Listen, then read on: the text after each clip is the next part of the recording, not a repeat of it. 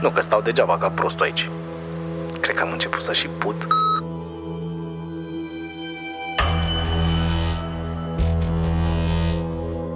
Și Bruce mă întreabă dacă n-aș vrea să câștig niște bani.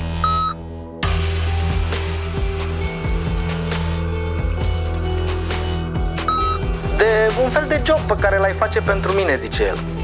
Dar așa cu un zâmbet pe care îl ghiceam pe sub mască. Murdar, primul podcast de ficțiune din România. Ascultă Murdar pe platformele de podcasting și murdarpodcast.ro. Prezentat de Vice.com. Acest podcast susține partenerii Asociației Dăruiește Viață, care ajută proiectul de ridicare a unui spital modular util atât în pandemia COVID-19, cât și după când se va transforma în spital de mari arși. Le mulțumim pentru contribuția importantă de peste 100.000 de euro celor de la Isopan Est, despre care puteți afla mai multe pe site-ul isopan.ro. Întreaga rețea de publicitate audio Think Digital, dedicată podcasturilor, salută acest ajutor important și vă dorește audiție plăcută. Îi dăm drumul. Doamne ajută. Salutare și bine v-am regăsit, Urduchesterilor. Am un super interviu de data asta și este primul pe care îl fac face-to-face după trei luni, cred că patru deja, nici nu mai țin minte când l-am făcut pe ultimul. L-am făcut chiar înainte de lockdown, undeva în Băneasa, cred că l-am făcut cu graure, nu mai țin minte exact. Uh, oricum să știi că am tânjit foarte mult după interviuri face-to-face. Păi e altă experiență, de asta nici eu n-am vrut. Deși culmea, prin profesie mi-ar fi fost recomandat și ar fi fost foarte ușor să-l dăm audio, că era logistic era foarte ușor, dar nu mi se pare că e același lucru. Adică altfel când stai cu omul la masă și discuți. Cum e să ai microfonul din nou în mână? Wow, orgasmic. Ca să se înțeleagă, n-am mai, eu n-am mai făcut stand-up și îți spun și exact, ultimul spectacol pe care l-am avut a fost în Timișoara și a fost în martie. Deci martie, aprilie, mai, iunie, patru luni.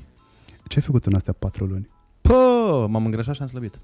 în principiu. Uh, În primele două te-ai îngrășat, după aia ți-a dat seama că te-ai îngrășat și ai slăbit. Prima oară am început forță cu mamă să vezi cât fac eu acasă și cum rup și distrug și flotări și nu știu ce. După care m-am plictisit de toate exercițiile de făcut acasă și zic, e, până la urmă oricum nu merg nicăieri la vară. Asta e situația. După care am văzut că se mai relaxează treaba și zic, ei, hai să trecem la dietă înapoi. Și am început, uh, eu oricum eram în proces de slăbire uh, când ne-a prins pandemia, aveam 98,5 kg și am reintrat în, uh, în culmea. Când s-au redeschis sălile, am intrat prima oară la sală cu 98,5.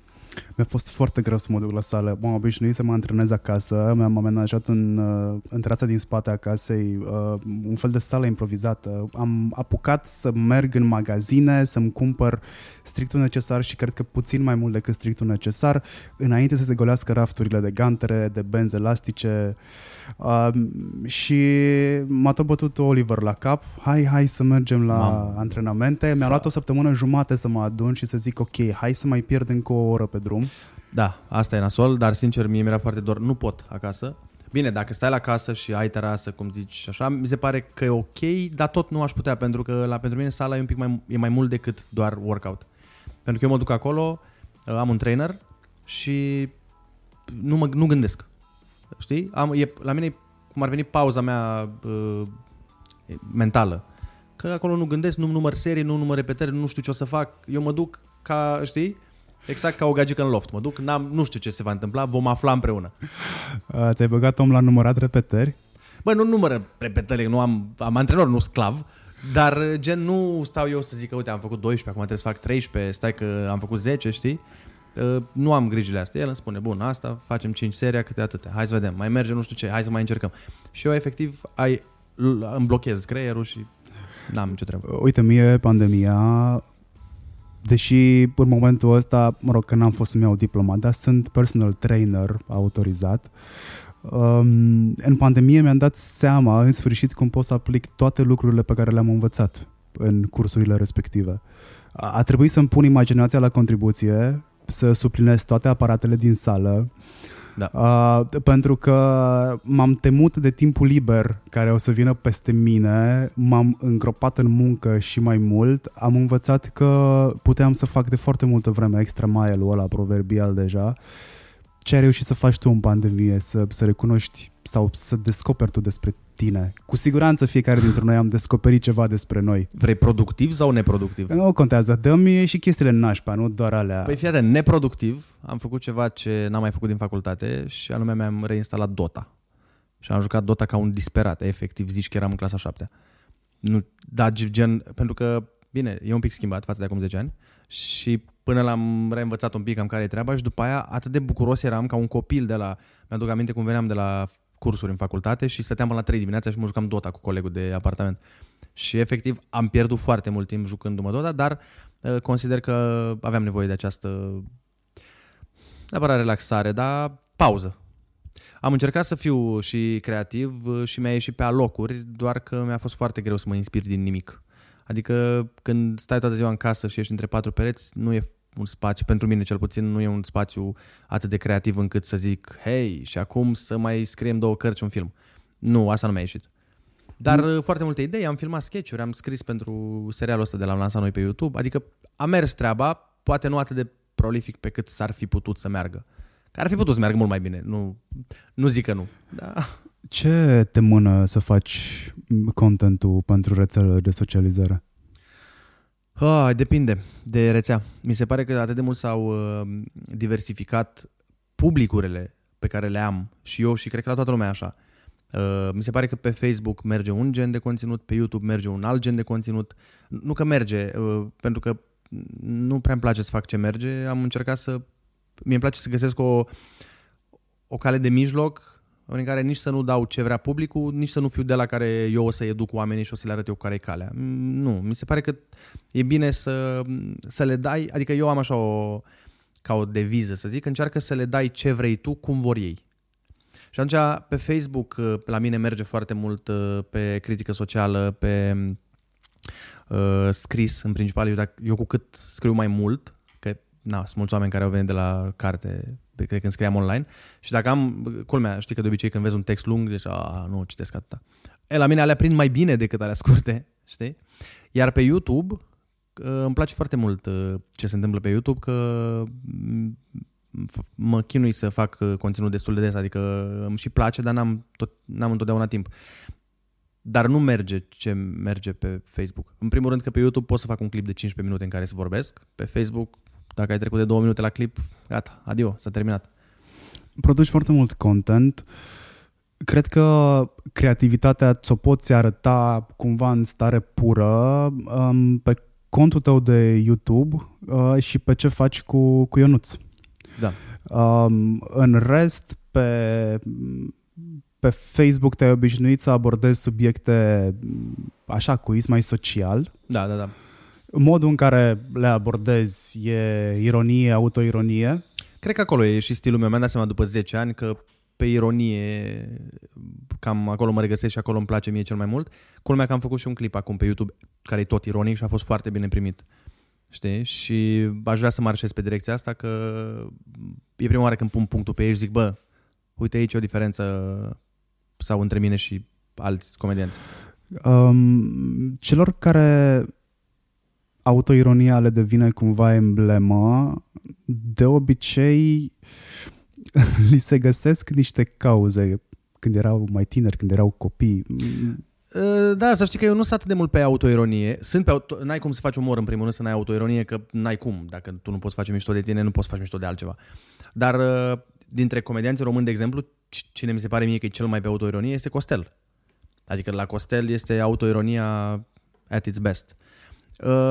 Uh, eu am, am uh, și subiecte în care dezbat autoironic, dar cred că mai mult ironizez ce se întâmplă în jurul nostru. Care, bineînțeles, la fel. Să știi că, uite, și Ionuț, care tocmai E ok, Ionuț, să știi, poți să mergi normal, că e la tine acasă, e ok. și Ionuț e foarte autoironic. Și pe scenă e foarte autoironic și în sketch e foarte autoironic. Deci, uh, dar să știi că umorul cu totul vine din cauze de genul ăla. Adică când erai mic, nu erai chiar mic, că ai 1,95 m. Da. Ăsta nu era un defect. Ce te, ce, ai încercat să ascunzi ceva cu autoironia? Sau a fost, uh, înainte să ziceți voi ceva de mine, o să vă zic eu ca să nu mai aibă nimeni nimic de zis? Păi nu, să știi că eu în general așa nu prea am avut și nici nu prea am complexe, știi? În sensul că da, evident, cu toți avem chestii care, la care vrem să lucrăm la noi, că nu e nimeni perfect, dar mi se pare că e o pierdere de timp cumva să ai un complex, că nu e de parcă poți să-l schimbi. Adică mă refer la faptul dacă ești scund, să zicem. Și dacă ai, cunosc oameni care au probleme cu faptul că sunt scunzi. Și dacă tu ai o problemă cu asta, ce o să se întâmple? O să crești? Adică, e, știi cum e mema aia cu Gica Hagi? Că sunt fericit că afară plouă, că și dacă nu eram fericit o ploua. Înțelegi? Așa și aici. De exemplu, uite, cum mie îmi cade părul. Ce să fac? Că nu e de parcă am decis eu al alteri să-mi cadă părul. Cade părul și ăsta sunt. Da, nu fac bani din reclame la șampon, e ok, o să fiu bine. Înțelegi? Și de-aia zic că nu știu, poate, de exemplu, faptul că pe mine m-a crescut maica mea singură, mă gândesc că am crescut fără tată, dar la noi în Moldova e gen miercuri, adică nu e nu, nu te diferențiezi, da? Nu e ca și cum, oh, eu să spun eu, am trăit fără tată. Toți, niciunul nu știm cine e tata nostru. Uh, și asta nu cred că, nu știu cât de tare m-ar fi putut complexa, pentru că nu mi-amintesc de vreo vreme în care să fie avut tată. Pentru că dacă mi-a plecat când eu aveam 3 ani, câte amintiri să am până la 3 ani, știi? Știu din poveștile alor mei uh, chestii și situații, dar nu m-au afectat pe mine direct. Evident, fiind crescut doar de mamă, cu siguranță mi s-a modelat personalitatea într-un alt fel, dar nu pot să o văd, nu, nu am simțit niciodată vreun moment în care ziceam, mamă, dacă avem și o tată acum. Poate să zicem așa când eram uh, pe la fotbal cu copiii și se mai luau unul de altul și veneau cu tata, poate să zicem atunci, eu mă gândeam, băi, eu n-am, n-am opțiunea asta, eu trebuie să învăț să mă bat. Că la mine nu poți fi cum maică ta, știi? Dar în rest, așa complexe, mi se pare că dacă e ceva rezolvabil, o, e ok să-l ai. Și dacă e o chestie la firea ta sau e o chestie la felul tău de a fi care nu-ți convine, ai o poți lucra. Dar așa că ai tu unghia de la picior nașpa, să te focusezi pe asta, e o pierdere de timp și de energie. Ce ai corectat la tine în ultimii ani? Uh, uh, comportamental sau... Uh... Ceva ce nu ți-a plăcut ce ai corectat la tine? Păi... Uh, pot să spun ceva care se și întâmplă în continuare, adică nu pot să fiu... Mi-ar plăcea să pot să fiu mai... Uh, mai sociabil, culmea. Uh, mai sociabil în ideea în care pe mine, dacă vorbesc cu cineva și nu-mi face plăcere, vezi pe față, știi? Nu pot face chestiile alea cum se întâmplă la evenimentele mondene. Eu nu pot face socializing-ul ăla. Și mi-ar plăcea să pot să fac măcar cât de cât, știi? Pentru că am avut de pierdut pe partea asta de multe ori, că oamenii m-au perceput într-un fel fără să mă cunoască și poate mi s-au închis unele uși așa. Dar, pe de altă parte, am avut și de câștigat că oamenii care m-au cunoscut și cu care am lucrat împreună și am lucrat bine, uh, n-au pus neapărat accent pe chestia. Dar nu știu dacă voi reuși vreodată să corectez asta. Că nu pot. De, nu mi-e mie. Nu. Te afectează modul în care te percep oamenii înainte să te cunoască? Dacă mă afectează pe mine personal sau profesional? Da, pe românește profesional, personal, cred că mai degrabă personal, te, dacă te, te, te deranjează ce cred oamenii despre nu. tine. Nu, nu, nu mai, de, de multă vreme nu, nu mai, nu pot, că aș fi nebunit dacă m-ar fi afectat asta. Bine, e o ipocrizie să zici că nu te afectează deloc, dar afectat e un cuvânt prea puternic. Nu, nu poate să te afecteze, că nici nu poți să, dacă ai stat să asculți ce zice fiecare, unde mai ajungi. Sunt atent la ce se zice despre mine, adică citesc toate comentariile la tot, uh, sunt pe fază, pentru că sunt curios să, să văd dacă, de exemplu, 2000 de oameni uh, spun că, bă, ar trebui să-ți razi mustața, înseamnă că poate ar trebui să iau în considerare asta, știi? Dar în rest nu pot să zic că mă afectează, că nu poate să mă afecteze ceva ce crede despre mine un om care nu mă cunoaște. Dar profesional, am pățit de multe ori, de exemplu, să lucrez cu oameni și să lucrez foarte bine, care să-mi spună, bă frate, când te-am, ne-am văzut la un eveniment așa, nu, parcă mi s-a părut că erai arogant sau chestii de genul ăsta, știi? Și eram, dude, nici nu cred că te-am văzut. Păi mine mi s-a părut că n-ai venit, n-ai vrut să vorbim, o de asta. Și eram, nu, eu doar, eu sunt așa, sunt foarte dezvolt. Uh, eu sunt sociopat, dar dacă suntem prieteni și ne cunoaștem, sunt super deschis cu tine și avem, putem avea o relație foarte mișto. Dar dacă nu te cunosc, păstrez, am acel zid, știi? Bă, nu știu, nu mă, nu, nu mă bag în seamă, nu uh, caut prietenie cu forța, știi? Și poate m-ar fi ajutat asta uh, până acum și nu știu dacă voi putea ajunge la vreodată la... Uh, dar până la 30 de ani te descurcat bine, chiar și asocial. Da, dar știi cum e, e întotdeauna la loc de mai bine. Adică, na. Păi, uh, câți ani aveai când ai intrat în matinalul de la Kiss?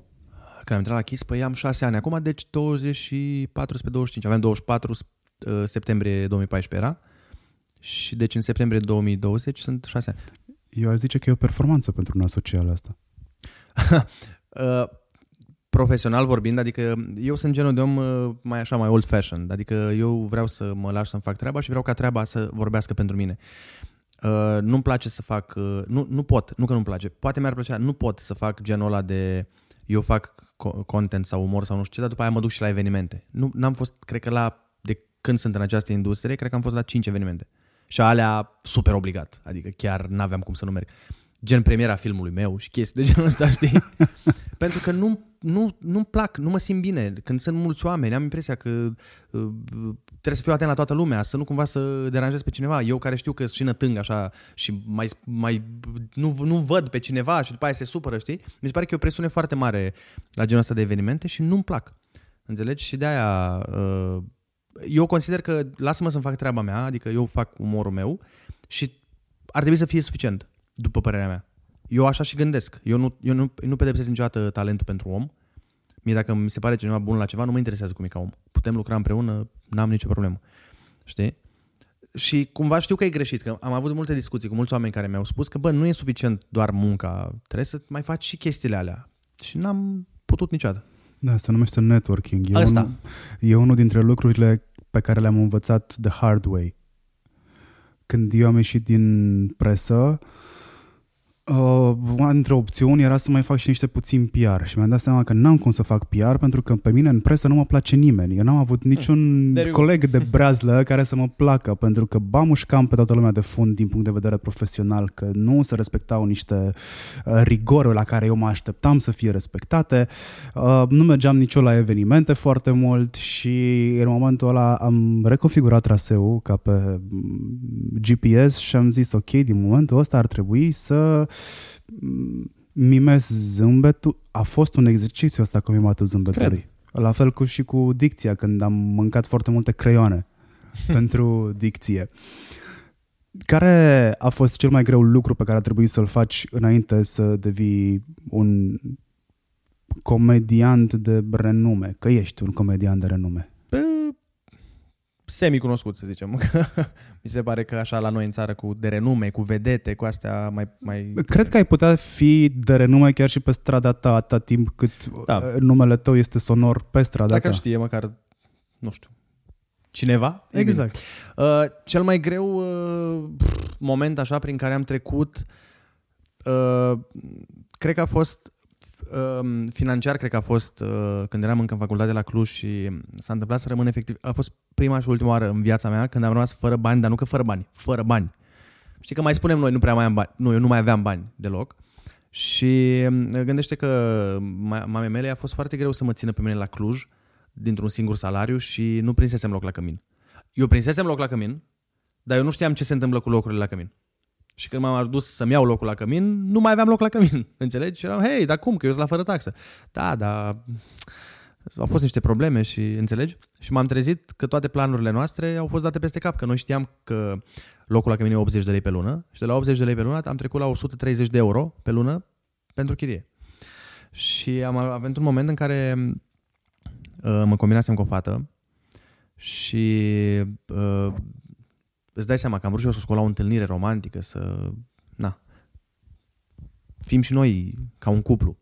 Și eu aveam banii foarte bine calculați doar pe mâncare, plus că eu și fumam. Și trebuia să mănânc mai puțin ca să-mi ajungă bani de țigări. Și mm, știu că am fost cu fata asta în oraș, bă, și atât de mult își dorea fata, și-a dorit să mergem la o prăjitură și m-am simțit super prost, că gen nu puteam să zic, bă, dacă tu mănânci acum o prăjitură, eu nu mai mănânc o săptămână mâncare. Și am zis, bine mă, hai.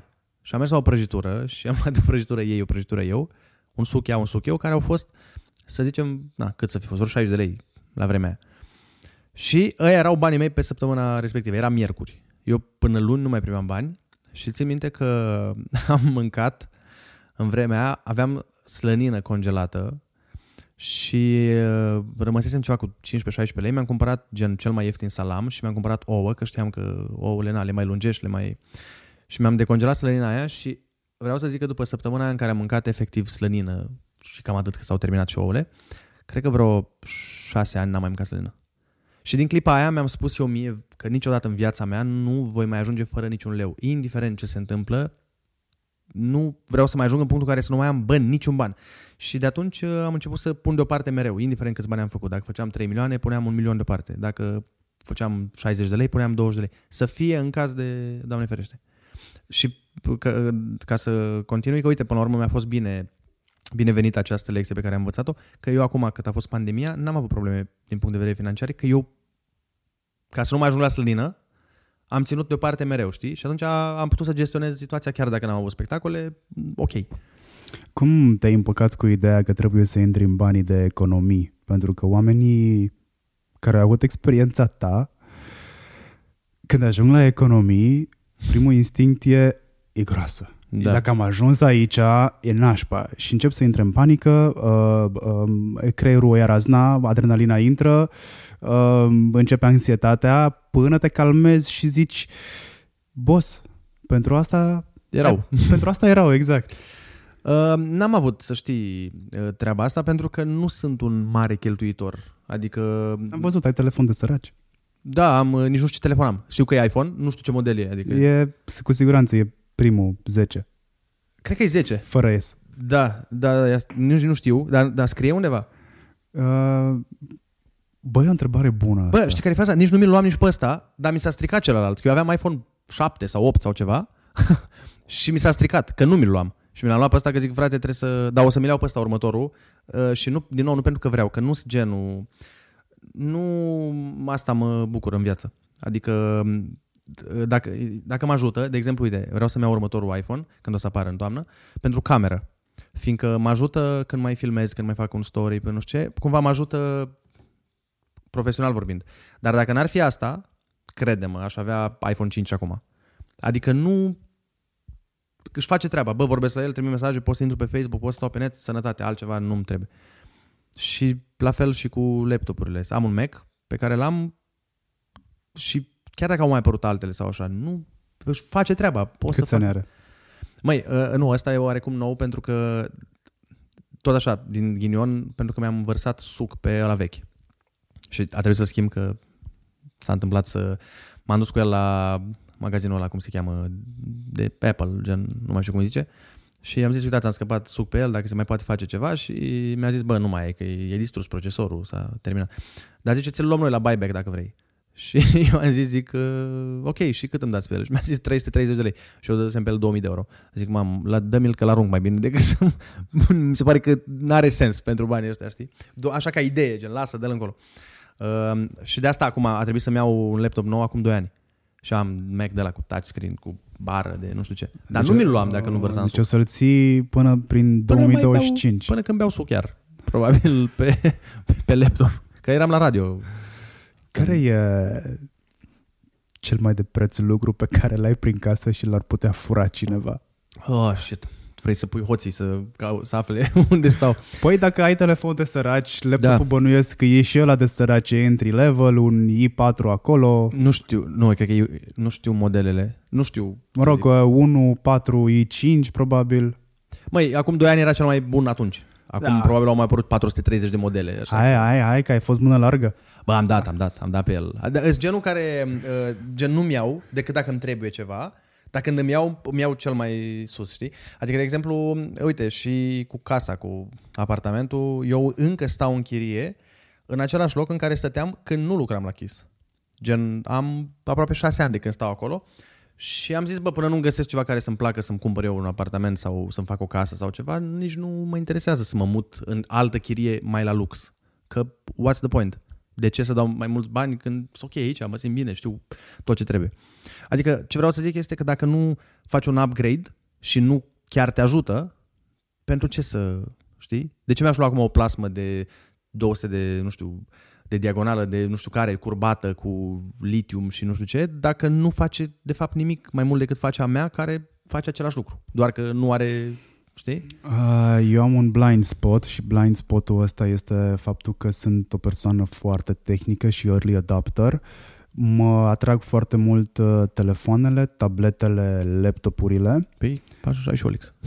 Da, dar în schimb, celelalte lucruri, televizor, televizorul l-am luat, cred că acum vreo trei ani, că celălalt a murit și ne-am dus Țin minte că am dus cu soția mea la, la magazin și am zis vrem un televizor, dar nu de la smart, vrem să fie dumb.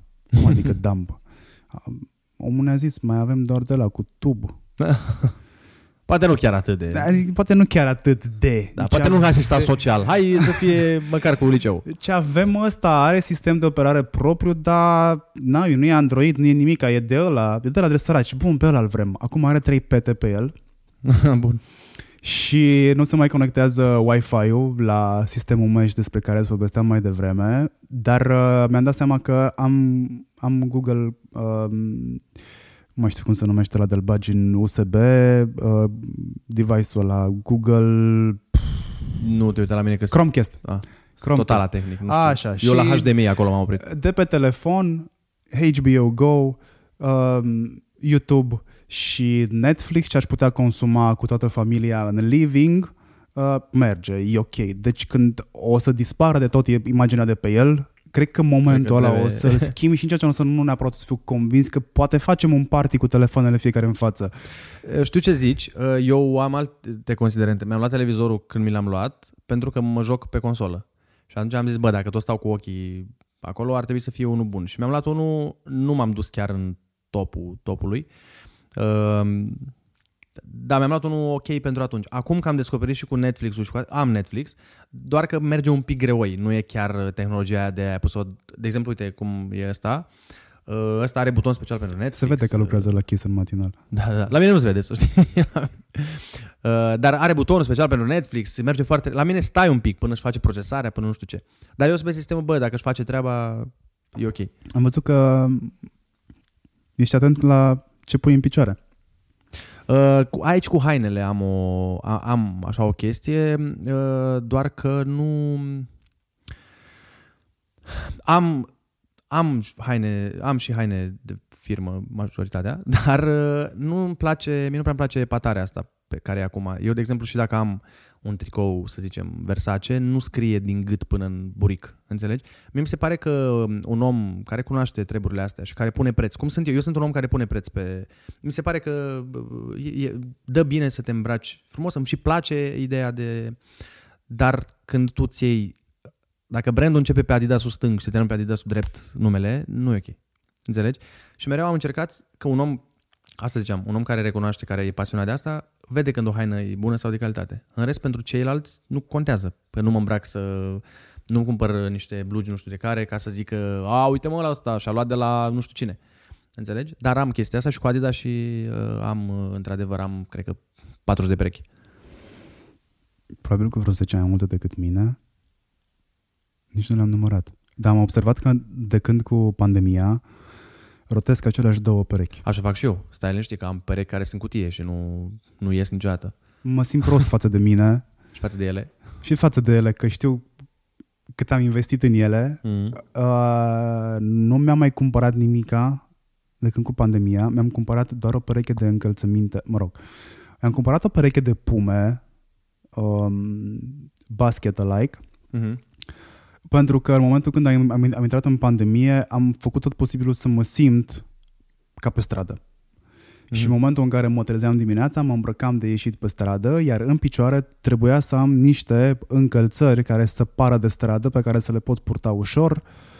Și le-am luat, am dat 150-200 de lei pe ele, ceva de genul, ca sper să fie flip-flops. Da, da, ca să poți să fie... În rest de am mai sacrificiu. cumpărat nimic. În pandemie ți-ai luat ceva? Ai fost mână largă? Nu, nu, nu, nu, n-am cumpărat singurele chestii pe care... Adică, la mine cu hainele... Uh, situația e mai complicată în sensul că, de exemplu, uite, eu pe scenă la stand-up mă îmbrac cât mai simplu. Nu, niciodată nu mă duc în cămaș colorată cu bă, palmieri sau nu știu ce. Sunt, de exemplu, comedianți care uh, apar mai colorați pe scenă, cum e Teo, de exemplu. Teo are stilul lui, cu, uneori cu șăpcuță, cu bască, cu cămașa aia hawaiană, știi? E stilul lui.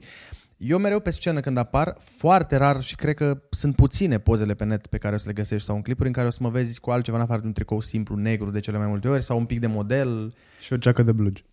Geacă de blugi. În cele mai multe poze te-am văzut în geacă de blugi. No. Pe mine? Hai să dăm un Google. Ia, yeah, nu cred. Cred că am de, o de geacă pe de... images.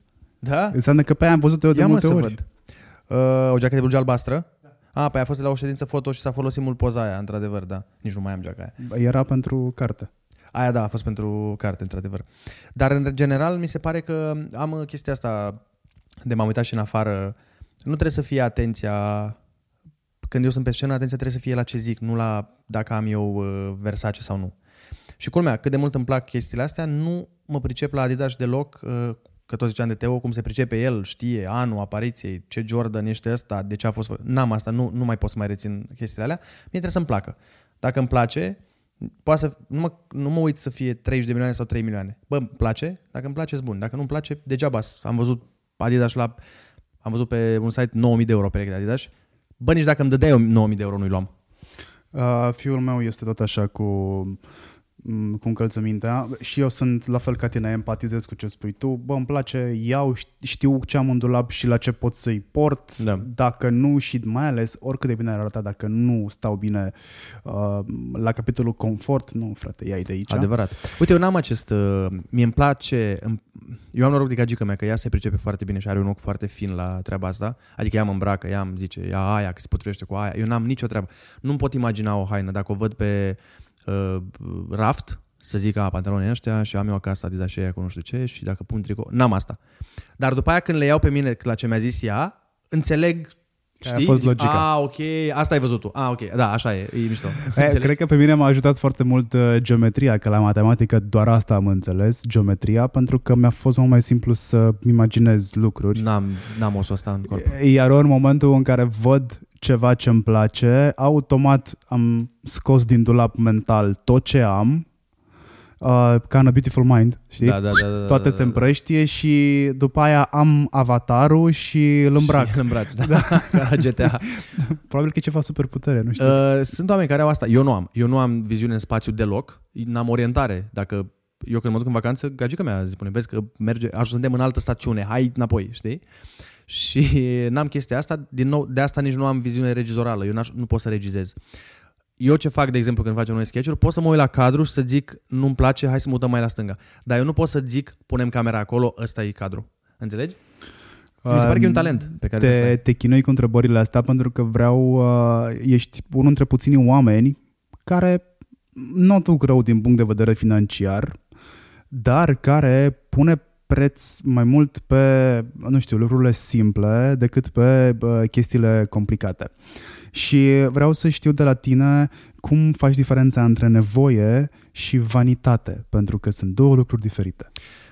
Știu. Uh, mi-e, mi-e destul de greu pentru că de multe ori am, am fost foarte aproape să-mi cumpăr niște nenorociri de care chiar n-am nevoie. Dar tot timpul eu am crescut cu chestia asta, uh, maica mea câștigă 18 milioane pe lună. Înțelegi?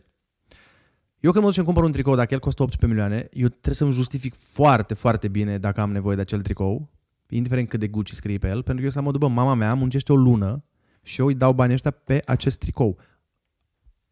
Chiar merită? Înțelegi? Uneori, a, răspunsul a fost da și mi-am cumpărat niște chestii mai uh, scumpe care sunt poate un pic mai uh, cu brandul mai mare, uh, pentru că întra- când mai mă duc la un eveniment sau când ies undeva sau când trebuie să fac niște poze lângă niște artiști sau cu niște artiști sau așa, nu pot să mă prezint chiar oricum. Că mi se pare că arată urât. Nu pot să arăt în poză ca vărul de la țară care a venit acum și el și după aia pleacă înapoi cu rata, știi? Dar nu mi se... Adică, de exemplu, uite, și acum am venit la un uh, podcast, nu m-am venit împopoțonat, uh, n-am înțeles asta niciodată la artiști. Înțelegi? Dar îmi place tricoul tău. Păi e gen, cumva e aici mi-aș dori să ajung să fac stand-up, știi? uh, că e Apollo uh, Theater. Dar uh, ce vreau să zic este că mi se pare bine să ai o etichetă și chiar ajută. Eu nu zic, atenție, nu zic că nu port haine de calitate, că majoritatea pe care îmi le cumpăr sunt calitative. Dar nu mi se pare că trebuie să se vadă asta din avion. Mie mi se pare că uh, tre- oamenii trebuie să apre- dacă au de apreciat oamenii, să aprecieze cei care au un ochi pentru asta, nu oricine. Că dacă ți-ai luat un tricou pe care scrie Gucci din număr în număr, ok, am înțeles, știm toți că e scump și că e ok, am înțeles. Dar, știi, te mai uiți și la altă treabă. Uh, eu cred că s-ar putea că dacă scrie din număr până număr Gucci să S-ar nu putea să fie din obor. Exact, exact. Ce te definește pe tine ca om? Aoleu, ce mă definește? Uh, ambiția, cred că. Ambiția, munca, Uh, Momentul despre care am mai povestit de la Cluj, ăla cu really no money, Da. ăla este cel care te-a făcut să fii mai ambițios? Cred că ambițios am fost mereu. Uh, Mie, de exemplu, mi-a plăcut, uh, fac o paranteză, dacă te-ai uitat acum la The Last Dance, bănuiesc că l-ai văzut. Bine, păstrând o proporție enormă între mine și Jordan, dar vreau să zic că îmi place stilul ăla de om. De a, de, eu de asta sunt fan Jordan, eram fan Jordan înainte să apară The Last Dance. Cumva acum mă enervează că toată lumea e fan Jordan, că la modul, bă, stai un pic, știi? Nu, eu eram de înainte. Uh, Și aveam cască, pardon, șapcă cu uh, Chicago Bulls. Da, da, bine. Pe atunci vremea când nu purta știai nimeni. Și nici nu știai exact de ce o ai. Știai că a, e o echipă. Dar ce vreau să zic este că știam că a fost un tip foarte muncitor și che- eu apreciez foarte mult uh, munca și sunt de acord cu, sunt 100% de acord cu proverbul 90% muncă, 10% talent. Uh, la fel, uite, sunt fan Cristiano Ronaldo, care la fel, e prin muncă enormă, prin... Uh, am chestia asta, uh, când îmi pun în cap, dacă îmi pun în cap o chestie și vreau să o fac, fac tot ce ține de mine să, să, să-mi iasă. Așa cum, de exemplu, mi-am pus în cap acum câțiva ani să fac pătrățele. Am vrut eu să văd eu cum e să am pătrățele. Le-am făcut și după aia am zis, ok, nu mai vreau, că nu are sens. Că nu e, muncești un an jumate să ai o săptămână, știi, n-are sens. Dar mi-am dorit chestia asta și cred că perseverența și munca, asta cred că mă, mă definesc. Cum ai reușit să faci pătrățelele alea? Ah, greu. Greu, n-aș mai face o dată. Greu pentru că am ținut super dietă, super strictă, am distrus sala și cardio, slăbisem mult prea tare, adică eram prea slab. Că stai seama, tu ca să ajungi acolo trebuie să fii, aveam, cred că 10% țesut adipos. Și deja aveam pielea pe față, trasă, știi? Nu era ok, eram slăbănoc, rău. Dar am vrut eu să, bă, hai mă să le fac. Și am făcut două poze pe Instagram și aia a fost. Uh, dar ce, vre- eram în vacanță când am făcut pozele și na, am stat în vacanță 10 zile în care îți dai seama, n-am stat să mă uit Dezbrăcat. dezbrăcat, nici nu, m-am, nici nu mi-am luat tricouri cu mine acolo. Dar uh, ce vreau să zic e că după alea 10 zile de na, mâncat normal, băut o bere seara, nu S-a știu dus. ce, ci- că nu mai aveam. Și am zis, frate, nu muncesc un an jumătate. Plus că nu câștig bani cu asta. Eu sunt de părere că dacă eu am făcut sport de performanță, am făcut fotbal, mi-ar fi plăcut să fiu fotbalist, știi? Dacă făceam bani din asta și era meseria mea să am mușchi și să arăt bine sau eram, nu știu, cântăreț sau unde chiar contează, aș fi perseverat în continuare, dar mi se pare că pe mine s- sala și dieta asta uh, strictă, pe mine mă oprește din ce fac eu de fapt. Adică îmi- că îți omoară creativitatea, că nu poți să mănânci numai salat de legume și să fii creativ, că mori, înțelegi? La Ronaldo e mai mult talent sau mai multă muncă? Muncă, muncă, talent, cred că e 4%. E muncă enormă. Este... Eu de asta îl consider și cel mai bun din lume. Pentru că, da, Messi e cel mai... me- um, Știi de ce Ronaldo mi se pare mai bun? Pentru că e mai sportiv, e mai fotbalist. În sensul că el, me- el a, Ronaldo a contribuit mai mult la succesele pe care, pe care le are decât a contribuit Messi. Nu zic, și Messi s-a antrenat din super greu. Evident, n-ai cum să ajungi la nivelul ăla fără să faci multe sacrificii. Dar el avea deja gift cardul. Ăsta alt avea, avea un pic, un pic de talent și l-a maximizat cu, na, a avut noroc și de o genetică extraordinară. Că știi că e foarte importantă și asta. Dar de asta zic că ești, te respect mai mult pentru că ai muncit mai mult pentru a atinge nivelul pe care l-ai atins, ca și Jordan. Jordan muncea de ei și au săreau capacele. Și avea totuși talentul. Și de aia zic, uh, îmi place și respect tu oamenii talentați, eu respect foarte mult oamenii talentați și uh, mă enervez când văd că mulți dintre ei nu muncesc pe cât ar trebui, că ar fi mult mai, mult mai, mai sus. Cât la sută ai tu talent și cât la sută ai muncă? Pă, nu știu, depinde la ce. La Dacă vorbim de stand-up. stand-up. Măi, la stand-up uh, eu cred că așa dacă ar fi să mă autoevaluez eu, cred că talentul e 3% și munca e 97%. Ce fac eu la stand-up, de exemplu, și mă, na, îți- din ce am mai auzit și eu de la oameni, nu ce zic de mine, sunt foarte bun pe... Sunt foarte, mă descurc cu crowd work-ul, știi? Și sunt puțini comedianți în țară care să... Dacă te uiți pe YouTube, ai să vezi că e, am multe momente de crowd work acolo. Că mie îmi și place să îmi place să dialoghez cu ei, să văd ce și cum, să vorbim, să nu știu ce. Uh, Dar așa pe... Problema, eu fiind și la radio de atâta timp, n-am avut, în ultimii cel puțin șase ani, chiar n-am avut timp să stau pe stand-up cum mi-aș fi dorit. Că știi cum e, că știi și pe parte, trebuie să pierzi pe altă parte, că nu merge. M-am concentrat pe alte chestii. Sunt curios ce s-ar fi întâmplat dacă aș fi putut să stau concentrat și focusat doar pe stand-up, dar mi se pare că am mers bine și așa. E ok. Nu ți-a fost frică să preiei matinalul după ce că ai preluat o grea moștenire. Da, mi-a fost foarte frică, n-am vrut prima oară.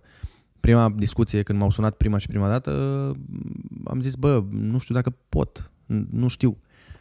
Și am stat o lună de zile și am dat uh, la perete, cum ar veni. Am fă, făceam zilnic emisiunea pentru nimeni. Că am zis, hai să vedem, facem asta și să vedem dacă mă simt confortabil, dacă pot, că nu vreau să mă fac de rușine. Ai că- făcut-o la rece, practic, așa. Da. Da.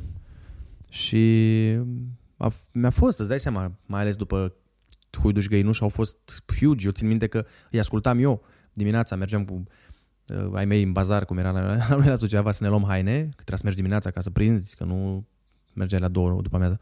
Și țin minte că îi auzeam pe Huiduș pe Găinușă la matinal și mi se părea așa foarte cool, dar nu m-aș fi gândit vreodată că să fac și eu asta. Dar mi se părea, gen, mamă, ce tare, se trezesc ei dimineața și stau la o vorbă, la o caterincă, foarte mișto. Dar da, a fost super greu. Uh, înțeleg că mama ta joacă un rol important în continuare în viața ta. Ce a zis ea când i-ai zis tu că preiei matinalul de la Kiss? Ei, culmea, ei nu i-am zis când am primit oferta. Ei i-am zis când i-am Ți-a zis... fost frică să nu... Da, să don't jinx it, gen, dar nu neapărat uh, asta, ci am zis, bă, nu vreau să își facă așteptări și după aia să nu iasă și așa că dacă o să iasă o să-i spun, dacă nu. Și știi că i-am zis? I-am zis după ce am filmat uh, aia cu cine Sergiu și Andrei, dacă ții minte piesa aia. Că atunci am zis, bă, nu se mai, de aici n-are ce să mai întâmple. Adică eu aveam și contractul semnat în clipa aia, dar nu aia m-a făcut să am încredere. Am văzut aia filmată, zic, bă, cred că dacă au venit toți cântăreți ăștia, It's on camera. Sau... dar cred că să o faci, cred că o să se facă, știi? Și atunci i-am zis, îți dai seama, a fost super bucuroasă, nu venea să creadă, dar toată lumea din familia mea, mai ales, uite, unchiul meu, de exemplu, fratele lui maică mea, el și în ziua de azi îmi spune că eu dacă tu nu ajungeai unde ai ajuns tu, eu n-aș fi crezut în viața mea că șansele de fapt sunt egale pentru toată lumea. Eu aș fi crezut și în continuare credeam că trebuie să cunoști pe cineva undeva, să nu neapărat pe la radio, dar oriunde în showbiz, știi? Că nu poți să pleci tu nimeni și să reușești doar prin muncă. Tu crezi în meritocrație? În, în ce sens și în ce context? În general? În ceea ce reprezintă ideea de meritocrație, în sensul că muncești mult, meriți locul pe care îl ai. Muncești mult, poate însemna înveți mult, uh, îți dai silința mult.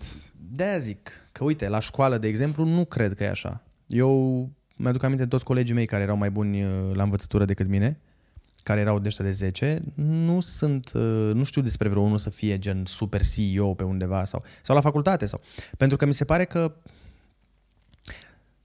dacă tu tot ce ești, de exemplu, la școală să iei 10, nu înseamnă neapărat că ești deștept sau că ești descurcăreț. Înțelegi? Dar în spectru profesional c- cred în treaba asta. Că mi se pare că da, dacă muncești mult și bine, pentru că știi cum e, și eu pot să mă apuc mâine de golf și să muncesc 12 ore pe zi, dar nu, dacă nu mi iese, nu, Nu, mi o să iese, ajungi știi? Tiger. Nu, nu o să ajungi Tiger Woods. Dar dacă tu muncești mult și rezultatele apar, consider că ar trebui să și primești ce ți se cuvine. Din păcate, după părerea mea, în societatea în care trăim, nu se întâmplă asta. Eu cred că meritocrația n- nu, nu este cea descrisă în Dex sau în orice dicționar din lumea asta. Cred că meritocrația a luat o valență greșită în sensul că ok, presupunem că plecăm toți cu drepturi egale în viață, ne naștem egali. Uh, dar știm că egalitatea asta e, E, da. a, una e pentru că Unul e ții- mai egal decât altul, cum era vorba. Uh, Faptul că alții au un start mai bun în viață, um, au acces la școli mai bune, la educație mai bună, bineînțeles, muncesc pentru lucrurile astea, că nu toată lumea este a- acel soi de om care merge, nu știu, la Nuba sau la Loft, Da, da.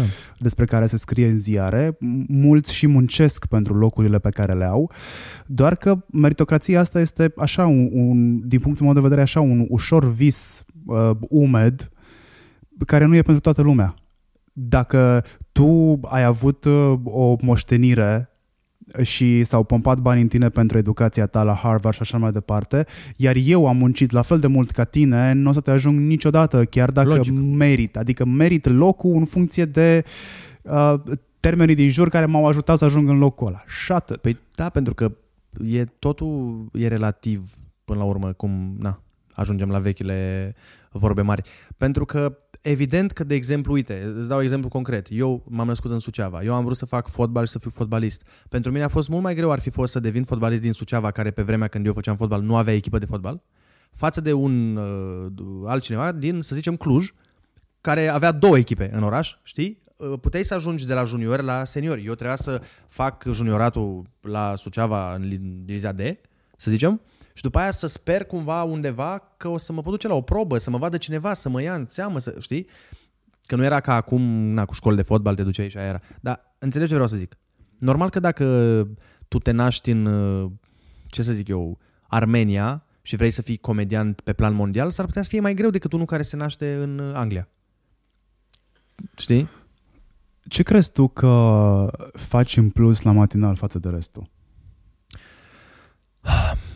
Uh, cred că la matinalul pe care îl fac împreună cu Ionuț, cred că ce ne diferențiază pe noi uh, sunt mai multe aspecte. Odată, mi se pare că facem, avem mai multă interactivitate. Adică eu sunt mereu cu telefonul de WhatsApp în mână, uh, citesc mesaje, răspund la mesaje, le zic oamenilor ce zic uh, ascultătorii.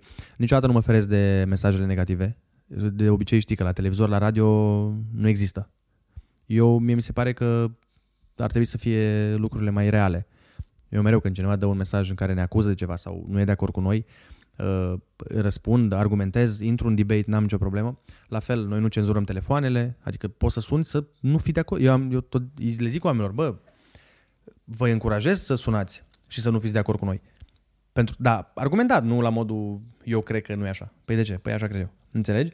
Și mi se pare că, uite, asta eu n-am auzit în, la alte posturi de radio și mai mult decât atât, noi suntem super uh, natural. Noi suntem așa ca și cum am fi pe dârlăială, știi? Noi suntem trei prieteni acolo care chiar suntem prieteni și chiar facem chestii și în afara radioului împreună, adică nu e o chestie de fațadă cum e în alte părți. Și mi se pare că e foarte naturală treaba. E mai spre podcast, dacă mă întreb, decât spre emisiune radio. Mm, hai să spun eu cum percep tot peisajul în momentul ăsta și unde v-aș plasa pe voi și ce cred că contează la voi mai mult decât la ceilalți. Oricum e mai important ce vezi tu din afară decât ce cred eu dinăuntru. Că eu dinăuntru pot să cred orice. Am avut, uh, am avut momente, e defect profesional. Mm, plecat din radio, n-am cum să nu mă uit la, sau mă rog, să ascult emisiunile altfel decât uh, restul oamenilor din trafic. Uh, am avut momente în care ascultam săptămânal câte un post de radio. Mm-hmm ca să rămân în temă, să știu ce se întâmplă, să înțeleg cine ce mai schimbă prin playlist, să înțeleg cine ce mai schimbă prin emisiuni. La voi am găsit un mix interesant, e mai mult decât interesant, că cred că cuvântul ăsta e interesant, îl folosești atunci când hm, nu e nici, nici, nici prea, prea. Da. Cum e piesa asta? Interesantă. Da, da. Mi s-a părut foarte tare că nu știu cât de conștient o faci slash o faceți, dar pe tine te interesează mai mult ce se întâmplă în societate și ești foarte atent la ce se întâmplă în societate, iei subiectele alea și le integrezi în emisiune, ceea ce este un contrast imens. Mă gândesc la tine și la Ionuț ca la doi comedianți, mă gândesc la tine și la Ionuț ca la niște oameni care n-au cum să ia în serios lucrurile din jurul lor. By default, râzi, n-ai cum să... Lasă-l pe ăsta că ăsta e, la, e bufonul din grup. Și în momentul în care stai și asculți foarte, foarte atent ce se întâmplă acolo, pac, se bagă una de aia socială, lucrurile se inflamează, pentru că se inflamează nu doar... Ai avut N moment în care te-ai inflamat la microfon. Da, Cred da, că ți-a da, tăiat da. Oliver uh, microfonul ca să nu dai pe delături. Iar oamenii îți țin unisonul. Uh, măi, eu, mă, eu pentru că cum să zic, eu sunt natural, eu, eu am la radio eu consider că Nici oamenii bio. care... Da. și de ce? Eu consider că dacă tu mă asculți pe mine, înseamnă că împărțim niște nu avem niște viziuni comune, că eu n-aș putea să mă uit, de exemplu, la Antena 3, dau un exemplu, pentru că nu avem aceeași viziune, clar nu o să pot consuma. Și atunci eu cred că dacă tu, tu ca... Hai să reformulez. Eu când consum un produs, dacă mă uit la o emisiune sau la ceva, mie, mi se pare mișto să-l văd pe moderatorul ăla să, că se simte când omului chiar îi pasă sau zice doar așa că na, hai trebuie să discutăm despre asta. Înțelegi? Și atunci au fost multe momente în care chiar m-am, m-am inflamat pentru că uh, inflamat în sensul de băi, eu chiar cred ce vă zic aici, adică nu vă zic că mi s-a zis mie că asta e părerea noastră ca post. Înțelegi? Și atunci, uh, da, sunt uh, foarte mulți oameni, bineînțeles că eu nu m-am ferit niciodată să intru în debate, care din nou poate fi și bine și rău. Că la fel, până la, la noi la, să facem noi asta la radio, nu prea se întâmpla, nu prea auzeai contradicție. Știi, să sune unul să nu fie de acord. La fel făcea, uite, la fel asta făcea Moise Guran. Și mi se părea foarte mișto că sună ascultători și ei vorbesc în contradictoriu. Nu sunt de acord toți cu toți. Că nu mi se pare fan să faci asta. Și atunci, uh, da, la noi eu sunt uh, în emisiune să zic, eu sunt ăla care aduce temele uh, asta mai Tu ești sociale. la bătrân. Eu sunt la bătrân, înțelegi? Olix e, dar nu pentru că ne-am setat noi personaje, ci pentru că așa suntem noi ca oameni. Olix e mai, nu știe... E arbitru. Nu, nu, nu, dar el nu e Adică e conectat la ce se întâmplă, dar nu atât de în profunzime, știi? Nu înțelege neapărat de ce ai așa și nu așa, de ce ăla a zis aia sau nu știu ce. Și Ionuț e cel care e pe caterincă, mai pe, uh, pe glume, hai să detenționăm, știi? Dar mi s-ar părea, dacă noi am avea, noi am putea să facem emisiuni uh, fără nicio problemă, numai cu știri de alea, un bărbat din Iași și a băgat un, s-a, s-a așezat pe păpușă și s-a dus la doctor cu ea în cur, știi? Merge, dar nu e nicio miză. Și mi se pare că tu când ai atâta, uh, un val așa de mare de ascultători, mi se pare că le ești dator să abordezi subiecte de interes național, că nu poți să faci doar caterincă. Mi se pare că la un post de mai nișat, de exemplu, uite cum e Rock FM, acolo mi se pare că merge. Știi? La rock e un post de nișă, uh, oamenii uh, care ascultă, ascultă în mod special, pentru asta, știi, e foarte rar se întâmplă să asculți, poate nu rock, nu știu. Magic, e tot acolo. Magic, hai, că e tot a nostru la Kiss, de exemplu, s-ar putea ca în unele locuri să fie doar Kiss-ul cel pe care îl prinzi. Și atunci, vrând nevrând, îl asculti. Mi se pare că eu sunt dator față de tine să îți dau totuși niște subiecte care să însemne ceva, nu doar Caterincă, hăhăială și atât. Bineînțeles, avem Caterincă, avem hăhăială, nu e nicio problemă. Bă, dacă când se întâmplă câte una, câte o chestie, câte un... Cum au fost acum, o grămadă, știi? Nu poți să nu abordezi. Ai animozități față de persoane care ți intră în emisiune și cu toate astea trebuie să faci... De între oameni cunoscuți, zici? Da. Cum să nu? O grămadă. Ei o grămadă, știu? Multe. Măi, cum ai zis și tu mai devreme, de, vorbeam de cineva, și eu am persoane cu care nu mă plac și știu că nu mă plac nici ei pe mine, dar... Uh, Let's be professional. Eu sunt, uite, eu asta nu apreciez, sincer nu apreciez la un om. Eu pot lucra cu tine și dacă nu te plac. Adică am avut invitații în emisiune cu care n-am o relație bună sau cu care chiar am avut conflicte. Dar tu n-ai știut, tu nu ai simțit pe emisiune. Poate să-ți confirme și Olix treaba asta. Uh, nu, eu, bă, ora aia cât suntem noi împreună în emisiune, eu încerc să te pun pe tine într-o lumină bună. Pentru că de-aia mi-ești invitat. Eu am pățit și eu la rândul meu să fiu invitat la emisiuni și să mă simt foarte nașpa. Și mi se pare nașpa că, mi se pare foarte iurea că tu mă chem pe mine la tine acasă și tu nu ai grijă de mine ca invitat. Înțelegi? Și de-aia eu mereu la emisiune uh, și asta de la început am încercat să, să fac. Chiar dacă poate mie nu-mi place piesa aia ta, poate mie nu-mi place de tine ca artist, dar cât ești la mine în emisiune, eu vreau să fac să iasă bine, că e și interesul meu să iasă bine emisiunea. Și de asta zic, nu sunt de acord cu oamenii care iau decizii uh, de genul ăsta doar pe considerente personale. După șase ani de locul 1, după, da. după ce știi, după ce afli că trebuie să vină noua măsurătoare a emoții. Mereu. De fiecare dată am emoții. De ce? Da, pentru că, bine, măsurătorile la radio sunt cum îs, dar hai, să, da, hai să zicem că sunt valide. Pentru că, până la urmă, e o, o măsură, cum e ea, indiferent cum e, până la urmă îmi dictează mie viitorul. Nu? Că dacă sunt proaste, indiferent că eu cred în ele sau nu cred, sau indiferent dacă mi se pare făcute bine sau nu, după alea ne luăm. Și atunci dacă ratingurile scad, înseamnă că noi greșim undeva. Știi? Și atunci, de... logică, am emoții mereu. De ce, de ce n-ai plecat și tu după patru ani? De matinal. Pentru că mie îmi place. Sau mai repede. Îți place să faci chestia asta mai mult decât uh, partea de comedie? Nu. Nu. Din tot, toate chestiile pe care le fac sau le-am făcut, stand-up îmi place cel mai mult. Mi se pare că toate celelalte, de fapt, sunt variațiuni ale meseriei de comedian, de stand-up comedian. Pentru că și la radio, cumva, e un fel de stand-up mă rog, cât se poate așa. Uh, în carte, tot așa, e scrisă ca un ca, în stilul stand-up. E scrisă, uh, în sketch la fel, tot trebuie scris, dar tot, na, e timing de glumă, sunt glume. Și mi se pare că, de fapt, meseria mea de bază e comediant, care s-a uh, derivat, din, din care s-a derivat și altă treabă. Dar nu, eu nu N-am plecat pentru că, în primul rând, mie îmi place. Uh, m-a disciplinat foarte mult uh, chestia asta cu programul. Adică în vacanțe eu sunt foarte haotic. nu mai știu când să mă culc, mă trezesc la 3 după amiaza, nu mai merg la sală, că am libertatea asta de oricând eu știu că în fiecare zi la 7 sunt la microfon, am grijă la cât mă culc, ce mănânc, când mănânc, când mă duc, unde mă duc, înțelegi? Și eu sunt ok, momentan sunt ok și îmi place. Îmi place mai ales, uh, uite, acum îmi place foarte mult că uh, mă înțeleg foarte bine cu Ionut, suntem prieteni uh, de, foarte apropiați, uh, pe emisiune sunt, ne completăm foarte bine după părerea mea și I'm having fun in the morning, știi? Um, când ți-a zis uh, Sergiu că o să renunțe, care, care a fost primul gând pe care l-ai avut? Păi știam că o să renunțe, pentru că eu știam de, mai de mult că o să renunțe. El voia de multă vreme să plece, numai că au fost niște circumstanțe prin care nu s-a putut. Odată pentru că nu puteam să schimbăm super repede.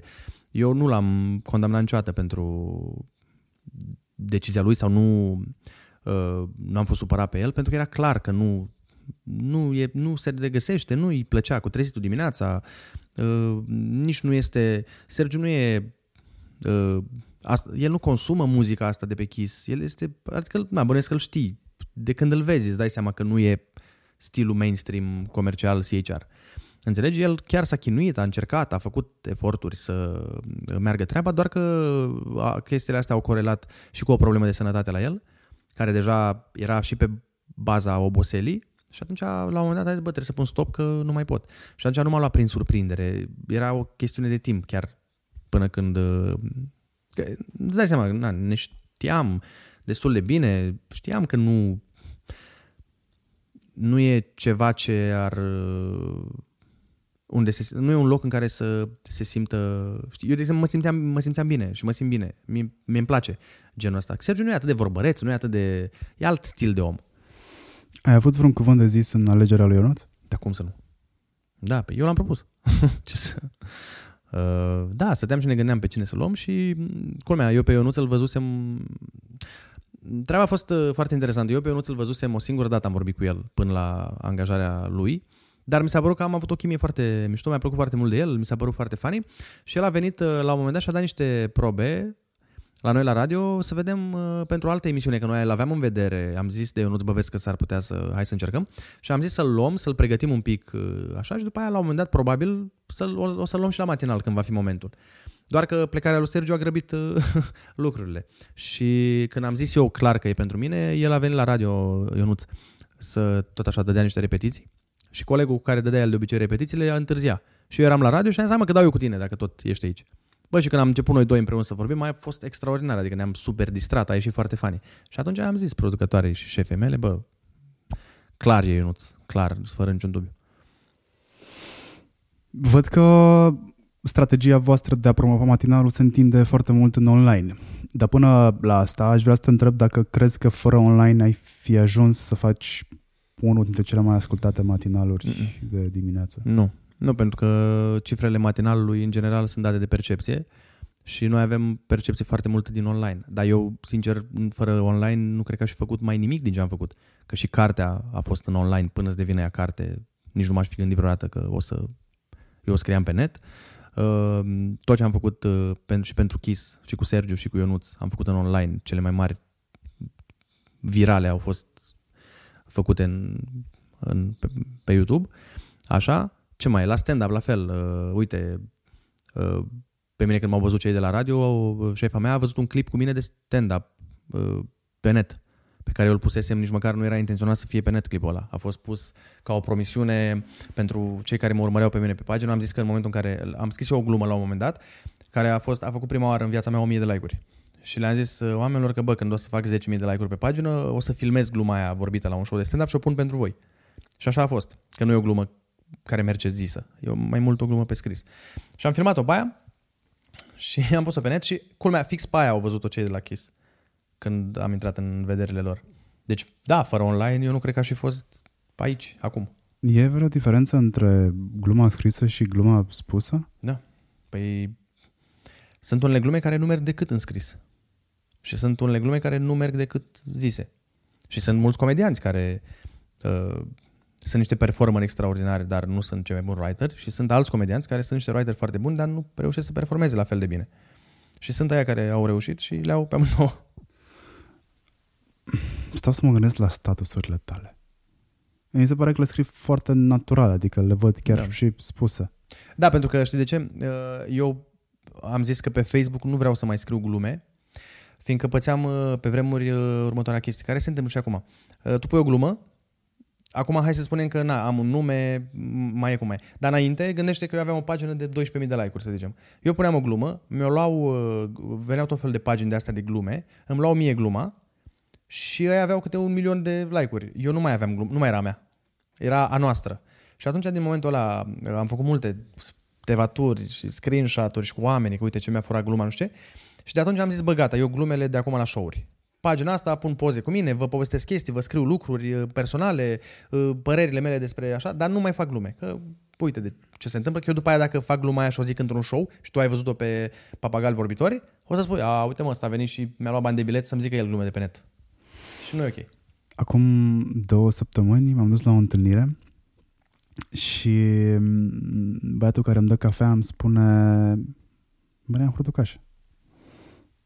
Poftim? Aveam, eram cu masca pe gură, nu, nu eram atent la ce se povestește, trafic, hurduchest. Da. Da, m- mulțumesc. Te urmăresc. Am luat niște statusuri de la tale, le-am pus pe cafea. Ai, n-ai văzut? Zic, ok, n-am știut cum să reacționez în secunda aia. N-ai ce să... N-am știut cum să reacționez. Nici nu știam ce să zic. O fi compliment și ar trebui să le iau ca atare, ar trebui să mă enervez că au fost luate, dar după aia stai că le-am pus în spațiu public. Acum ce sens mai are? Măi- Atât ce acolo nu mai ai control asupra lor. E o luptă pierdută. Gândește că e exact ca și cum aș face eu un tricou cu uh, Jon Snow. Na, ce să mai gata, că nu mai am ce să mai facă. Dacă tu nu te-ai gândit că nu e ok, las-o așa acum. Scrii glumele așa cum îți vin sau ai un proces, ai un ritual, pentru că sala pentru tine e un ritual, fără doar și poate. De-aia trebuie să mergi la sală, că e un ritual. Uh, nu, mi-ar plăcea să am un ritual. Aș fi mai, uh, mai productiv, dar nu am, din păcate. Uh, de exemplu, dacă scriu dacă scriu o glumă pe Facebook sau vreau să scriu pentru o potențială carte sau ceva, acolo, da, e mai complicat, acolo chiar e un ritual. Mm, Plec de la idee, scriu, corectez, uh, de- îmi propun să nu las ideea, adică nu prea încep o idee și o las neterminată pentru alte zile, că mi se pare că în altă zi poate nu mai sunt la fel de... De exemplu, dacă mă enervează azi ceva și încep acum să scriu, mamă, ce mă enervează în trafic aia care fac nu știu ce și o las acolo, peste două zile deja nu mai îmi pasă foarte mult, nu mai am starea aia, mamă, chiar că m-am enervat și nu mai iese la fel. Uh, Iar la stand-up, acolo, da, e un proces, îți dai seama, acolo e un proces mai complicat. Pleacă de la idee, după aia o dezvolți, după aia o dai pe scenă, vezi ce este, ce nu este, ce rămâne, unde se râde, unde nu se râde, unde ar trebui să se râdă. Uh, și o glumă ajunge de la ideea din capul meu până la glumă finală pe scenă, cred că într-un an. Cu băgat, scos, idee nouă, stai că aici s-ar potrivi nu știu ce, stai că nu știu cum, știi? Depinde. Așa pe Facebook, nu, pe Facebook imediat, când vine o chestie, o zic, că e așa, ca o... Par și genul ăla de persoane care intră de vreo trei ori și dă un edit. Că îi se pare că ar fi sunat mai bine. Da, da, da, chiar, da, chiar fac asta. Că recitesc, da, deci fac, prima oară scriu o chestie, recitesc, corectez ce e de corectat, după care... Îi dai publish? a, f- da, stai așa și intru și stai că mai mergea aici, nu știu ce. Și după aia, stai că pe aia nu trebuia să zic, stai că aia n-a sunat bine. Și dacă te uiți la postele mele, au câte două, trei editori până la, până la urmă. Nu m-am uitat, dar mm, par genul. Da, sunt destul de perfecționist, adică chiar să așa, hai să... Îmi place să încerc să fac să, să încerc să fac treaba cât de bine pot. Faptul că ești perfecționist nu e, nu e o piedică? Depinde de ca mer- meritocrația, depinde cum vrei să privești. Uh, Poate fi o piedică, pentru că uneori mă complic când nu e cazul, știi? Adică, îți dau un exemplu, m-a rugat cineva, făc, aveam nu știu ce campanie de făcut și m-a rugat să mă filmez cu telefonul și să zic nu știu ce chestie. Și eu am pus lumină, cameră, lavalieră, știi? Și mi-a zis, bro, nu trebuia să te... Zic, nu, băi, nu, eu vreau, să, să, vreau să-ți arate bine, știi? A, asta o înțeleg, la fel fac și eu. Adică când îmi fac IGTV-urile, care nu știu cine știe ce, uh, am camera, luminile puse, uh, să atent la ce se vede în spate, Da. da. uh, cum se vede în spate, la mine e alb-negru, cu atât mai mult trebuie să fie mult mai simplu, dar nu. Păi, Știu că și în alb-negru trebuie să se vadă cumva. Dacă te uiți, îți arăt ca să vezi... Uh, uh, am filmat chiar aici la Ionuț, am filmat un, uh, Asta vreau, vreau să-ți arăt. Ca să vezi că și eu sunt la fel în pa- partea asta, că dacă te uiți la această imagine, vezi că e totul simetric în spatele meu. Vezi? Da. Adică e, nu-mi place. Dacă nu e simetric, nu pot. Nu, vai, mor. Uh, tu îți montezi uh, și clipurile de pe YouTube? Nu, am un uh, prieten, colaborator și coleg cu care lucrez de foarte mulți ani, care îmi face și montajul și e foarte talentat pe multe părți și lucrez cu el de când am început chestia asta video, împreună le facem, le scriem, le, ne gândim la subiecte. Cum evoluează pentru tine canalul de YouTube? Ce reprezintă? Reprezintă un, un mod de a fi prezent și acolo? Uh, Îl vezi un posibil business? Uh, E brand awareness care se transformă ulterior în bani? Uh, Colaborări și așa mai cred departe? că, da, cred că trei, varianta trei. pentru că, în primul rând, îl fac pentru că îmi place, fiindcă sunt la modul, bă, chiar n-am timp. Adică chiar nu mai aveam timp și de asta, dar îmi place ce se întâmplă. Uh, E un loc în care pot să-mi spun uh, părerile despre subiecte poate mai controversate, fix așa cum vreau eu. Știi, că îți dai seama, la radio n-am o cenzură, dar trebuie să fiu totuși atent. Că na, e dimineața, mai ascultă copii, mai ascultă... Nu poți să fii chiar treci ca uh, fără să te gândești la nimic. Aici pe net pot să fac niște glumițe mai așa, bine, și aici sunt destul de atent, dar mi se pare că lipsește în momentul ăsta din uh, peisajul autohton și asta cumva cam acolo mă duc eu.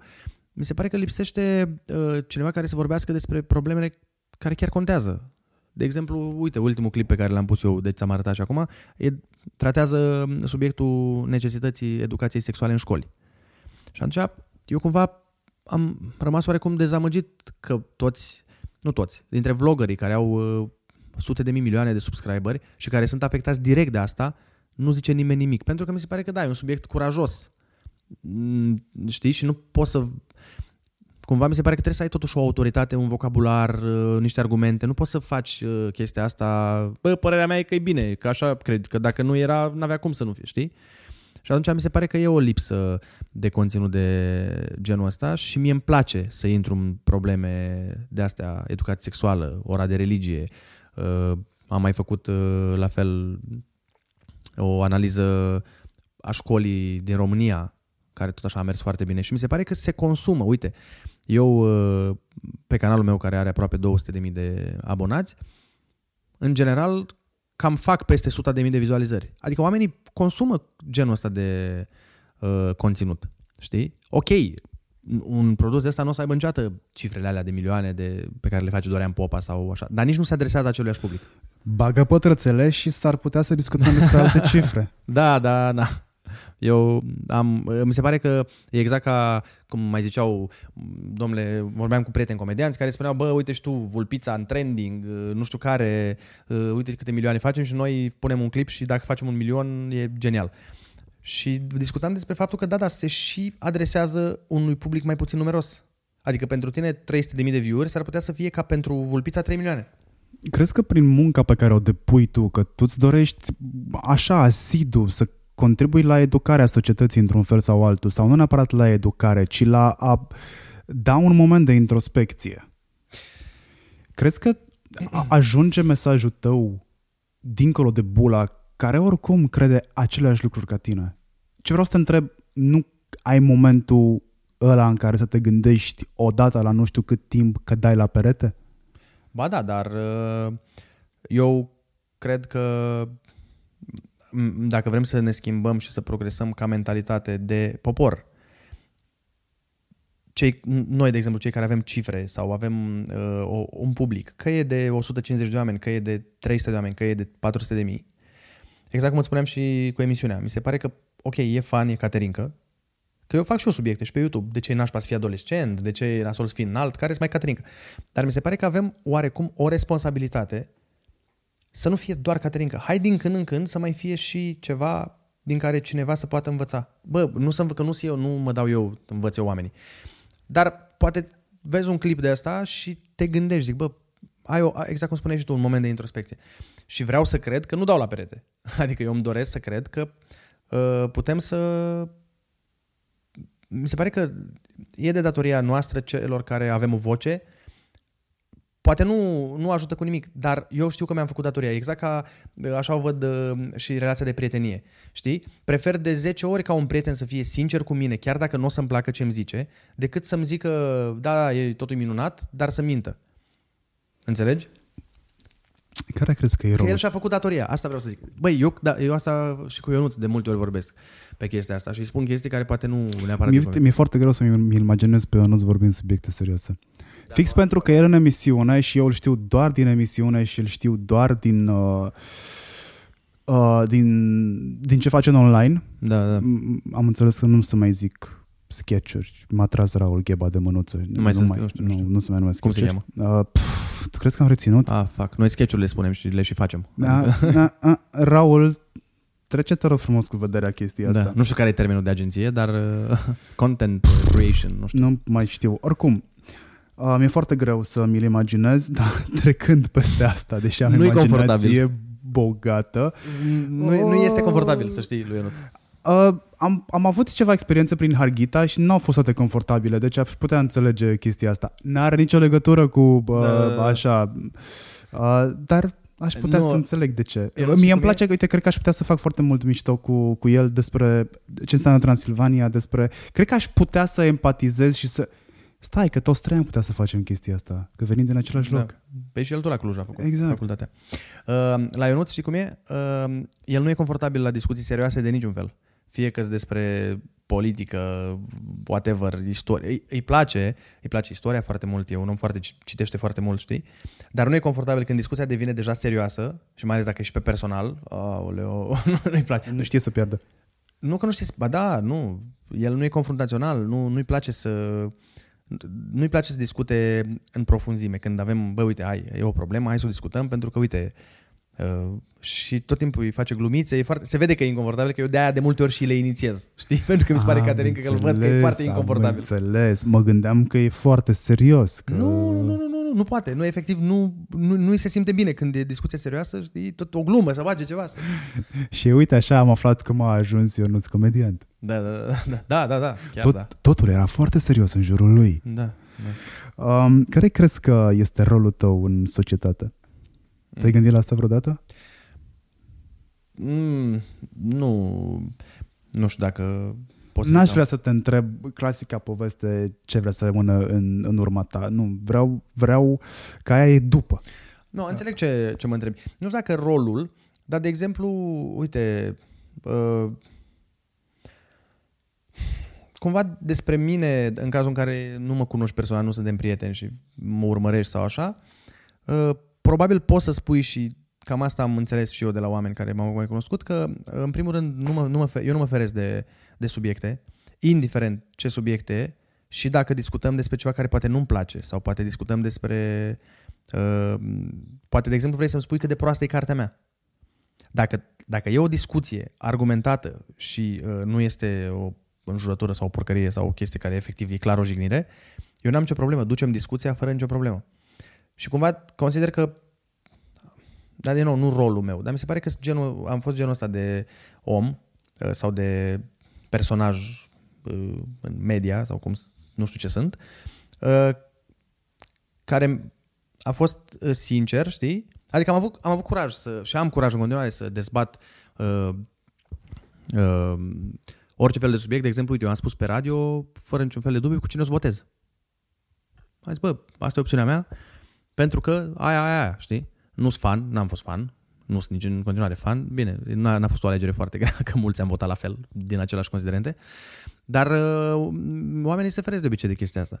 Și ți-am zis de asta, uh, și culmea, am avut, cred că și de pierdut prin prisma faptului că eu, eu sunt foarte direct și sincer și poate uneori n-ar trebui să fiu.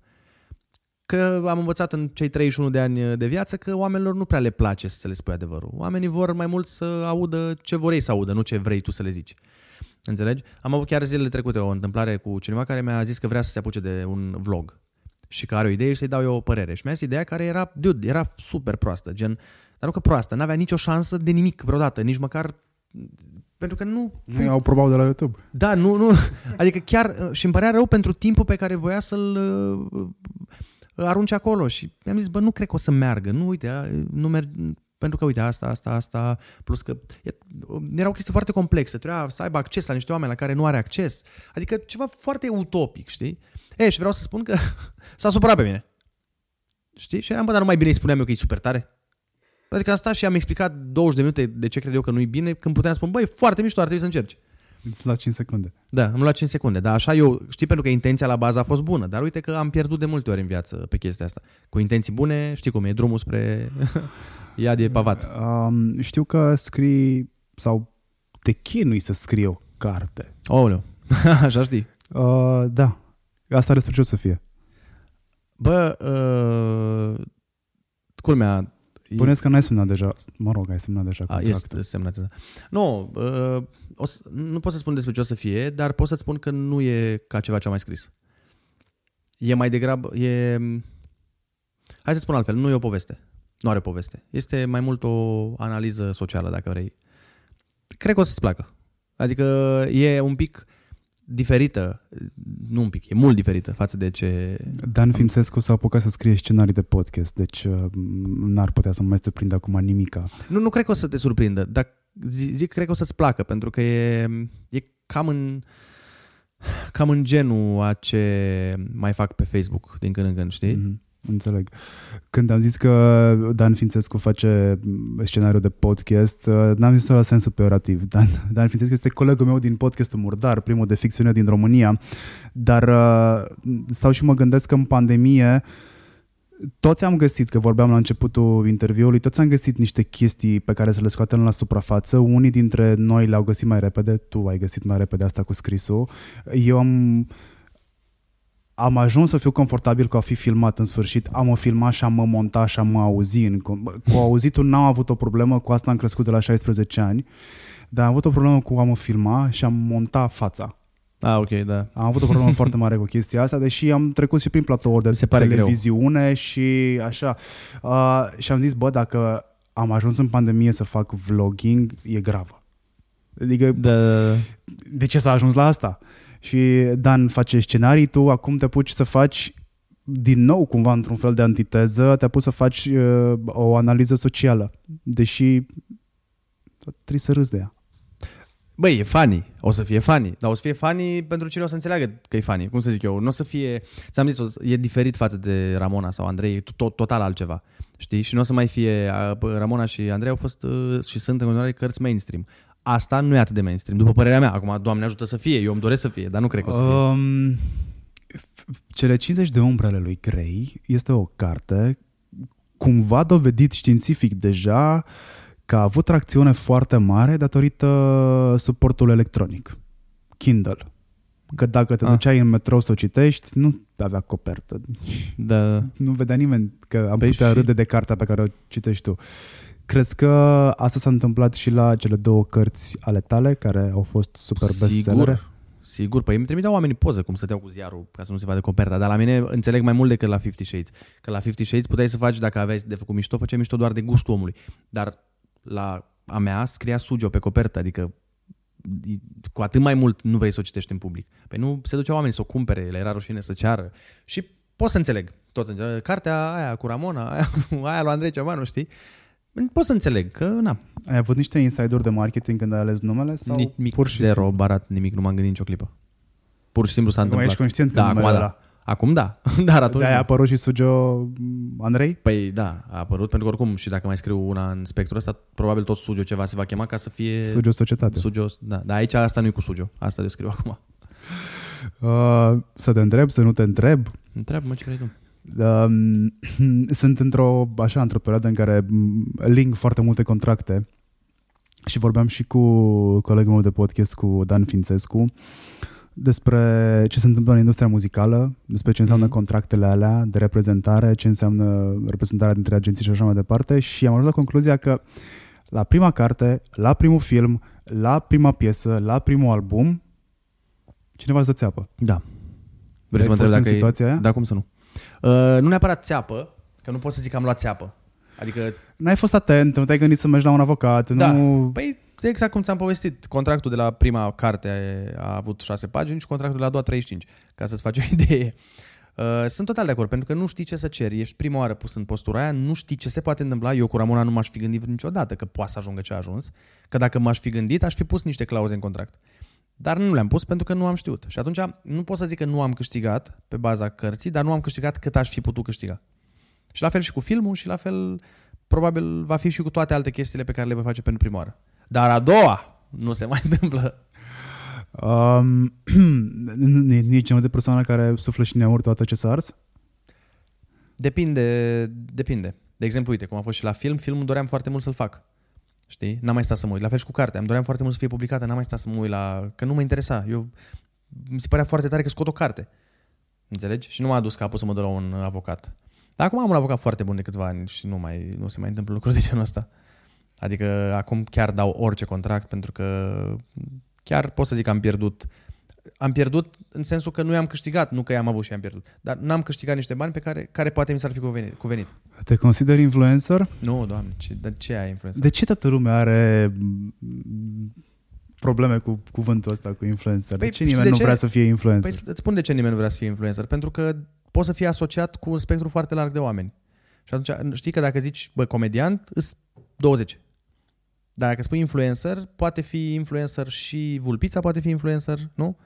Poate fi influencer și Jador, poate fi influencer. Și atunci, cumva... L-ai studiat pe Jador? Nu. Ce te, te provoc să studiezi pe Jador. Jador, am stat eu o săptămână și am făcut uh, skim watching și skim reading și așa mai departe pe conturile lui de socializare. Am ascultat piese, multe piese, am uitat la videoclipuri și Jador, din punctul meu de vedere, pe lângă faptul că odată ce înțelegi ce faci acolo, ajungi să zici he's smart, uh, nu este, nu cântă manele, cântă altceva. Nu poți să ți le bag într-o cutiuță. Clipurile lui sunt o combinație de ce știm noi că ar trebui să fie manele, dar nu sunt manele cu bling-bling-ul din state. Da. E... Dacă ar fi să le reduc la minim, sunt uh, manele Perit nou 2020, sunt extrem de actuale și n-au nicio legătură cu ce știam noi. Păi tocmai de-aia mie nu mi se par asta de le văd acum în training, mie nu mi se par manele, că noi cele ale pe care le știam noi, le știu și acum. Știi, dacă îți spun numele tău de azi îl voi uita, știi ce urmează. Dar astea care se fac acum pe bandă rulantă, când fiecare, odată la trei zile, e altă piesă, mi se pare că, așa, dispar, nu, mai, nu, știu, nu știu nimic. Jador cred că are inclusiv PR în spate. Cam tot ce se întâmplă acolo este foarte atent studiat și Jador e tras la sală. Zim și mie când ai văzut un băiat care cântă genul ăla de muzică. Păi da. Pe asta vorbeam cu cineva din industrie foarte mare, printre cei mai mari. Exact asta ziceam. Dar eu nu, n-am zis peiorativ Jador.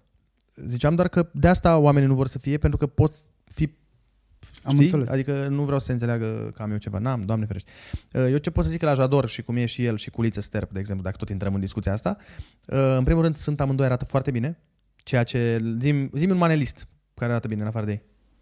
Poate că dacă m-aș face eu, da, zic. Dar uh, înțelegi ce spun? Guță, Salam, super talente, Adrian Minune, ce mai știu. Dar nu sunt macho. Culiță și Jador, pe Jador e bombă, e frumos, e așa, unul la mână și doi la mână fac clipuri care arată bine, se îmbracă brand frumos, se duc la sală și e, înțelegi, sunt, este altceva. made to measure. Da, dar e altceva față de cum îl știam noi pe Guță cu Burdihanu, Dita mai Burtoiu și... Înțelegi? Clipurile făcute în Paint. Da, și clipurile exact pe croma cu... Nu, înțelegi? E altceva. Și atunci merge. Este vreun influencer care îți place, cu care ai vrea să fii asociat? Mamă, nu pot, nu pot să spun cine îmi place, că o să-mi iau mult hate. nu de la ascultători neapărat, dar dacă ascultă cineva din industrie. Uh, o să spun după aia cine îmi place. Așa, care chiar îmi place. Uh, măi, mi se părea mai simplu decât să te întreb cine nu-ți place, că acolo nu se da, bagă nimeni. Clar nu pot să zic. Uh, mulți nu-mi plac. Dacă Pentru că știi de ce? Mi se pare că n-aduc nimic. Nu, nu înțeleg ce aduci tu. Eu sunt pe școala asta veche, bă, contribui la ceva, nu știu, e ceva, nu e uh, doar, hei, salut, mi-am cumpărat cremă. Știi? Nu, nu înțeleg asta. Uh, hai să mă gândesc cine mi se pare... Băi, Shelly mi se pare că face foarte bine ceea ce face. știi? Chiar dacă nu înțeleg eu, dar mi se pare că e foarte profi, foarte consecvent. Să... A făcut niște greșeli în ultima perioadă, da. Acum, nu știu, eu doar zic... Nu oameni suntem, nu? Da. Uh, dar este incredibil ce, ce a făcut și mi se pare că e foarte profi și face treabă, e... Na.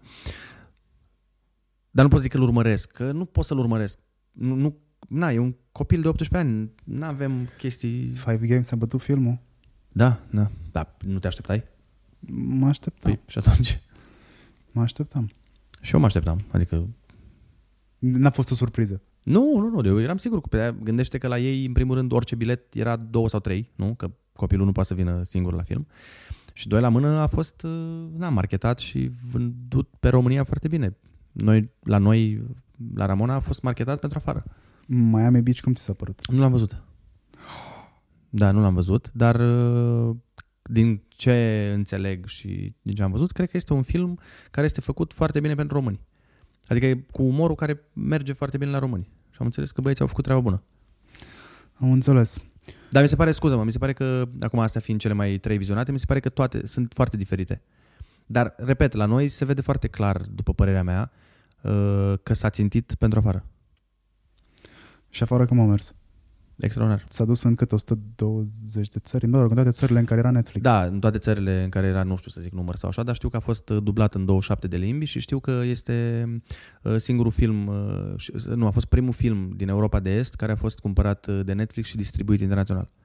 Deci, da, e, asta e o mândrie și a mers foarte bine pe Netflix, nu pot să zic cifre că n-am voie, dar uh, gen a mers mult, Păi a nu stat ne așteptam. În, a stat în top. A Da, fost și în nu, nu, nu, trending. nu ne așteptam noi, nici noi nu ne așteptam la cifrele alea. Uh, păi ați avut parte de efectul, efectul Netflix. Deși el a fost publicat la ceva vreme după ce a fost în cinematograf. Da, păi noi l-am pus pe, deci în cinematografie a fost uh, de Valentine's Day și pe Netflix a intrat pe 1 iunie. Da. Um, Dar nu mai era în cinema când l-am pus nu pe mai era în cinema. Bine, oricum efectul Netflix are se, se vede mm, și la filme care au fost de succes cu 20 de ani în urmă. Odată ce Da. ajunge pe Netflix, uh, așa îi spune, n-am o explicație pentru cum funcționează, dar știu că în momentul în care ajung pe Netflix producțiile vechi, uite cum e Friends, A rupt. în, încep să bă, încep oamenii să fie super interesați de producția respectivă și încep bă, bă, canalele de distribuție să se bată pentru drepturi Da. ca să preia. Băi, la mine n-a fost așa, să știi, la mine, mă rog, la Ramona, că nu e a meu, e al regizorului filmul.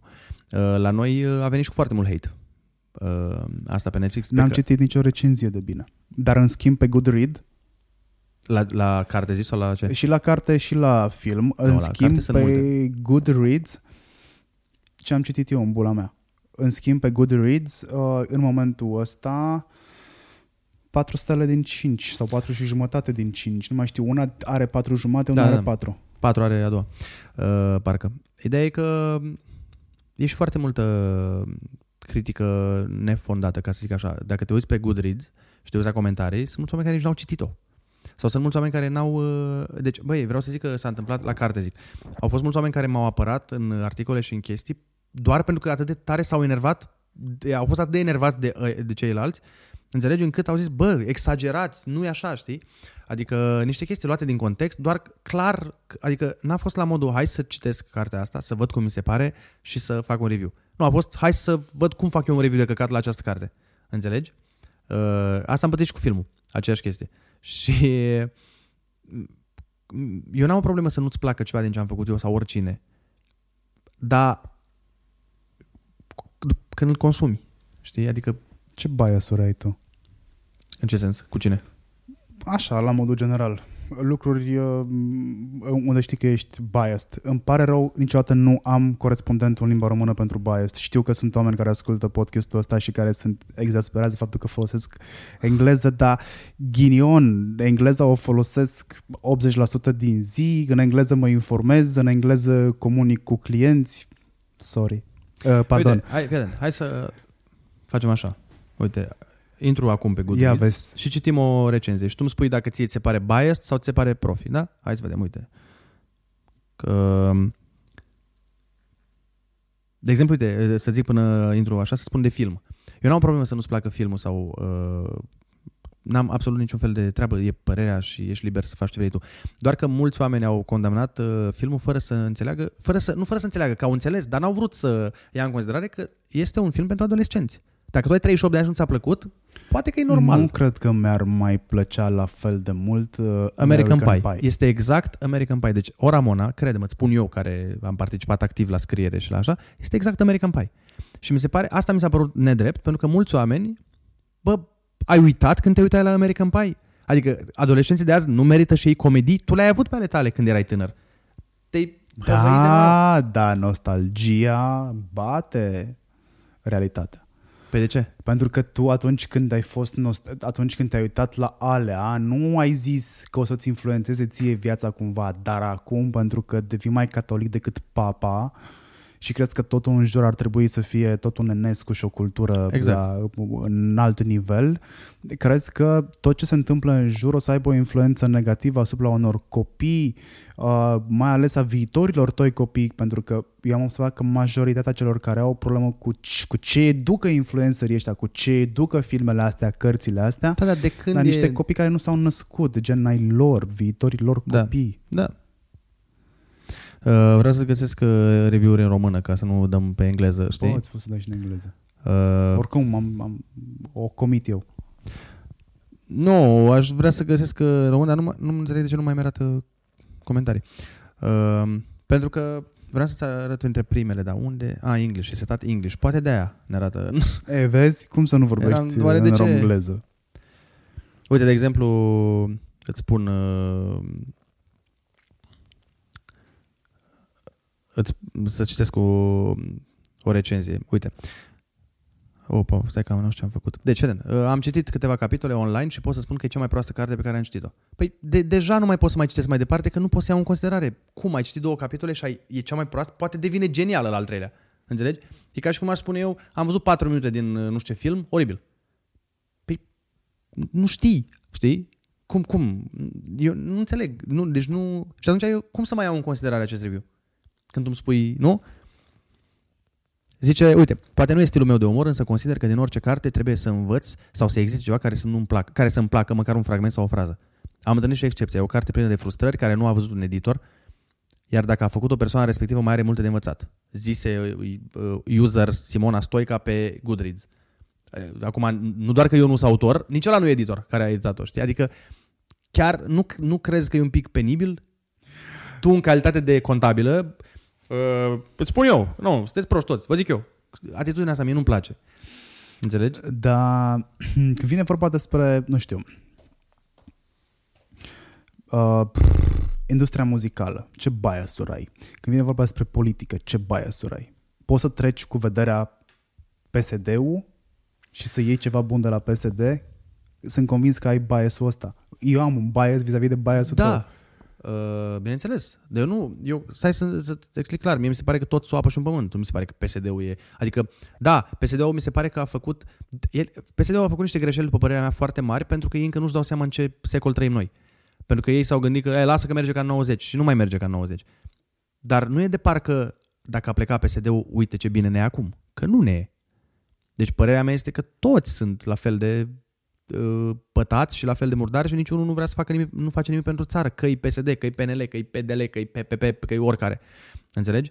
Mi se pare că toată clasa politică, noi avem o problemă cu clasa politică în totalitate ei, nu cu partidul X sau Y. A, că s-au făcut taberele astea acum pentru că PSD-ul a făcut niște greșeli gen aia cu noaptea ca hoții și niște uh, chestii care n-au cum să nu fie flagrant uh, comentate pe internet. Asta e altă problemă. Dar ți se pare că ți-e mai bine acum? Ți se pare că s-a schimbat ceva în țară? Ți se pare că avem autostrăzi sau... Nu. Eu cred că tu ai venit încoace că acolo nu era autostrăzi, da. Da, păi de aia. Deci de asta zic, nu e biased cu PSD-ul, e biased cu clasa politică care, pe care o avem și care nu înțeleg de ce nu se întâmplă ca în alte țări în care, bă, măcar un pic, hai să facem și pentru ăștia. Un pic, nu trebuie să-mi faci pistă de avioane și de elicoptere. Nu, bă, un pic, fă drumul ăla până la Brașov măcar. fă că murim pe el, de nu mai facem 9 ore până la Brașov. Știi?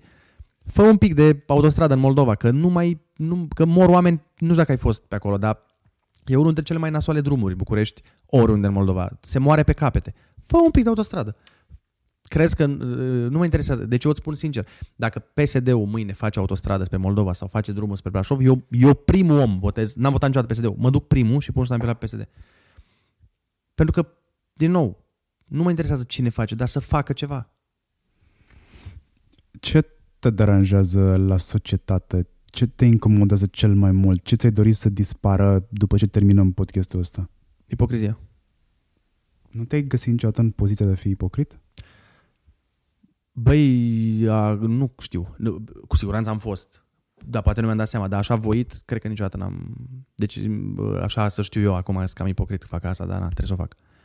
Nu mi nu vine în cap o situație de genul. Cu siguranță am, sunt considerat de alții că în anumite momente am fost ipocrit, dar așa să-ți spun eu de la mine, nu îmi vine în cap. Eu zic că ne-am apropiat de final. Aș mai avea multe întrebări. Să-ți spun că discuția curge foarte, foarte bine, mult mai bine decât mă așteptam cu ah. discuția. Da. Uh, te dau un vileag. De ce?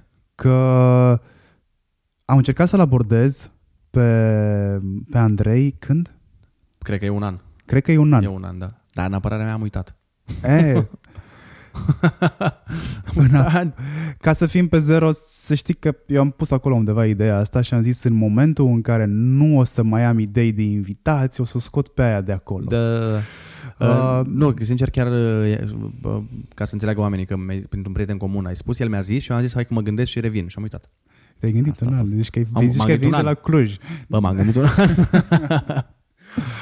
Dar uh, Vreau să-ți mulțumesc înainte de, de toate pentru sinceritatea cu care mi-ai uh, răspuns la întrebări. M-am simțit foarte bine în conversația asta și mi-aș dori foarte mult să o dezvoltăm și să ajungem la altele cu alte ocazii. Facem partea a doua. Facem partea a doua cu siguranță. Vreau să-mi spui la final, sau mai bine zis, să le spui celor care ne ascultă, uh, ceva care să-i lase cu un gând de introspecție